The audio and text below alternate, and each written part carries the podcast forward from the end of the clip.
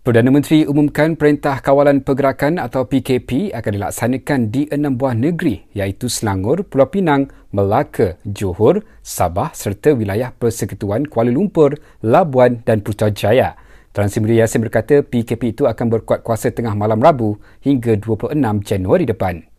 Negeri-negeri yang dikenakan PKP yang saya sebutkan tadi adalah negeri yang berisiko tinggi. Ia hasil penilaian risiko oleh KKM dan tahap keupayaan perkhidmatan kesehatannya telah hampir mencapai kapasiti maksimum. KKM akan membuat penilaian risiko secara berterusan bagi memutuskan sama ada pelaksanaan PKP ini akan ditamatkan atau diteruskan sebelum tempoh dua minggu berkenaan ini tamat.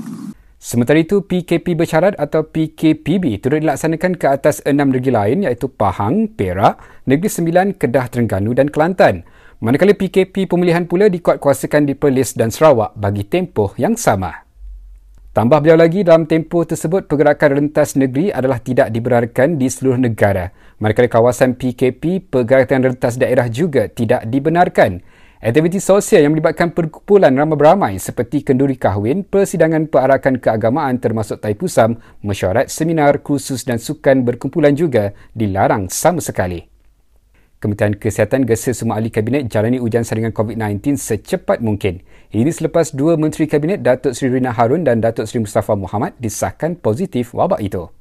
Dan akhir sekali, Malaysia bakal menerima lebih 12 juta dos vaksin Pfizer mulai penghujung bulan depan. Bekalan itu dijangka mampu diberikan kepada 20% populasi penduduk Malaysia dengan dua dos seorang.